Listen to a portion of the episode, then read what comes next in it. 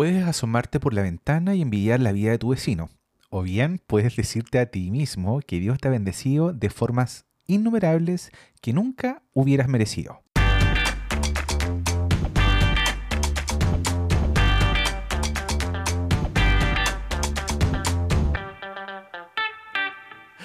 Hola, ¿cómo están amigos? Bienvenidos y bienvenidas sean una vez más a este capítulo, nuevo capítulo de día viernes.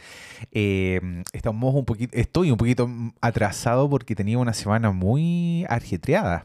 Entonces, pero no me he olvidado de cada uno de ustedes para tener que entregar un nuevo episodio para este nuevo día viernes. Así que va un poquito más tarde, pero les va a servir para que puedan reflexionarlo dentro de lo que es el fin de semana. ¿Ya fuiste a ver el, o a escuchar el episodio anterior? Hablaba de diseñados por una mano superior, encontrando a Dios en la vida cotidiana. Fue un episodio donde exploramos la belleza y el misterio de nuestro mundo, desde el sol que se levanta cada mañana hasta el delicado vuelo del colibrí.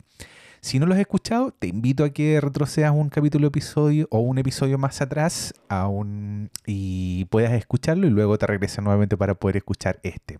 Para todos los auditores y auditoras que están llegando recién a este podcast, yo soy Rodrigo Rojas, estoy en Santiago de Chile. Este es un espacio para tener que compartir una reflexión, una reflexión de un devocional diario mediante la fe y nos sirve a todos, nos sirve a todos para tener que ver en el día a día o para tener que explorar en el día a día un nuevo mensaje de luz, un nuevo mensaje de esperanza, un nuevo mensaje de apoyo. Acá entre todos nos apoyamos. He recibido muchos mensajes también y de amigos y amigas que siguen escuchando este podcast. Se han unido también algunos amigos de otros países de habla latina, habla hispana. Por lo tanto, me tiene muy contento porque eh, alguien más me está escuchando desde la otra, desde, la otra línea. Sea donde estés, eh, yo te envío un saludo grande y muchas gracias por estar acá. Espero que este contenido te haga bien que puedas crecer, que puedas eh, meditar, que puedas reflexionar y que pueda encontrar en ti una riqueza tal cual como lo ha hecho en mi vida. Muy bien, vamos entonces a comenzar el capítulo del día de hoy.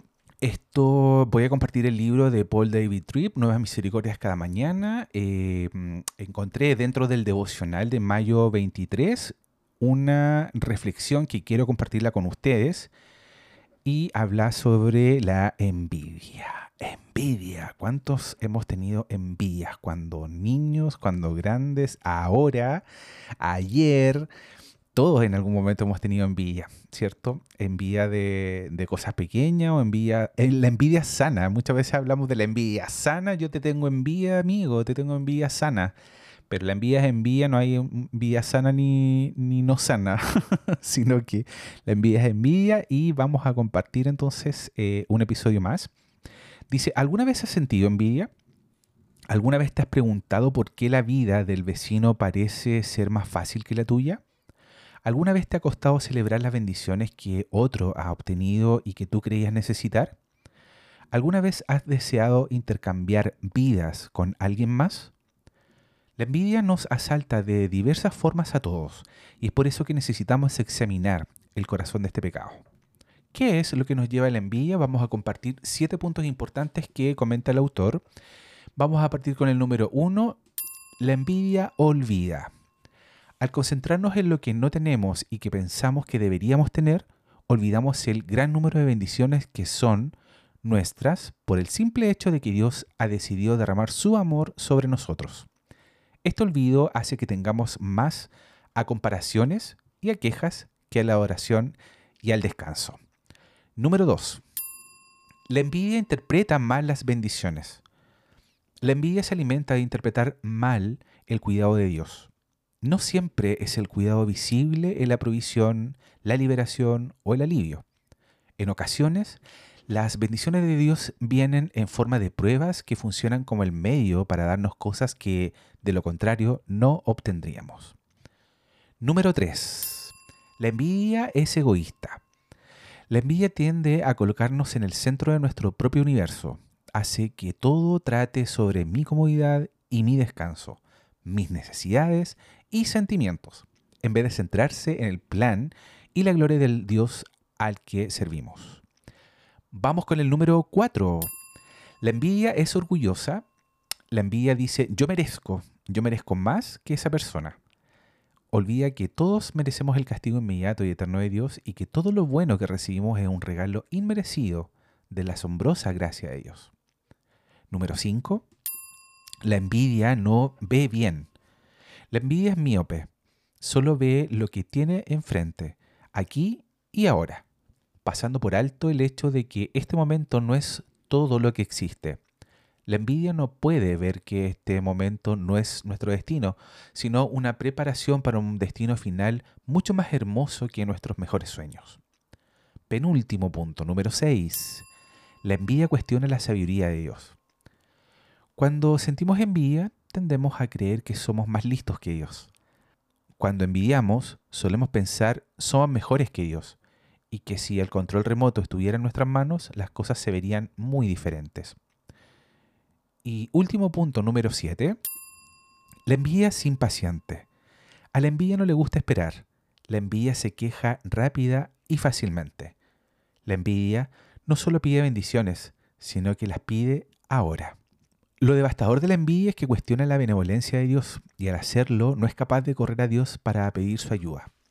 Entonces, tú puedes pedir a Dios que te rescate y te dé un corazón agradecido, un corazón humilde y también un corazón paciente. Recuerda que su gracia transformadora es tu única defensa contra la envidia. Si quieres profundizar y ser alentado, puedes leer el Salmo número 34. Tengo algunos datos curiosos sobre la envidia desde una perspectiva científica ya para poder compartirlo con todos ustedes y que también me parecieron bastante interesantes. Por ejemplo, los efectos que provoca la envidia en el cerebro. Estudios científicos han demostrado que cuando experimentamos envidia se activan las mismas áreas del cerebro que están relacionadas con el dolor físico.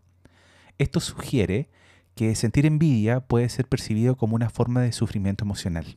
También otro dato curioso es que tiene difusión emocional.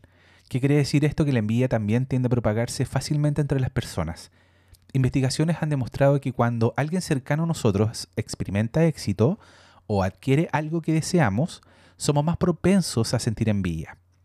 Esto muestra cómo las emociones envidiosas pueden extenderse socialmente. Relación con la autoestima. Se ha descubierto que la envidia también está relacionada con la autoestima.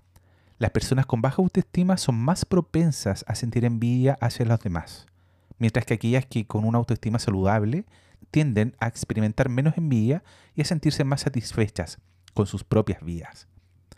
Y, y una última curiosidad, impulso de superación. Aunque la envidia puede ser una emoción negativa, también puede tener un efecto motivador. Al observar a otros alcanzar logros, podemos sentir envidia y usarla como un impulso para trabajar duro y buscar nuestro propio éxito. En este sentido, la envidia puede convertirse en una fuente de inspiración para el crecimiento personal.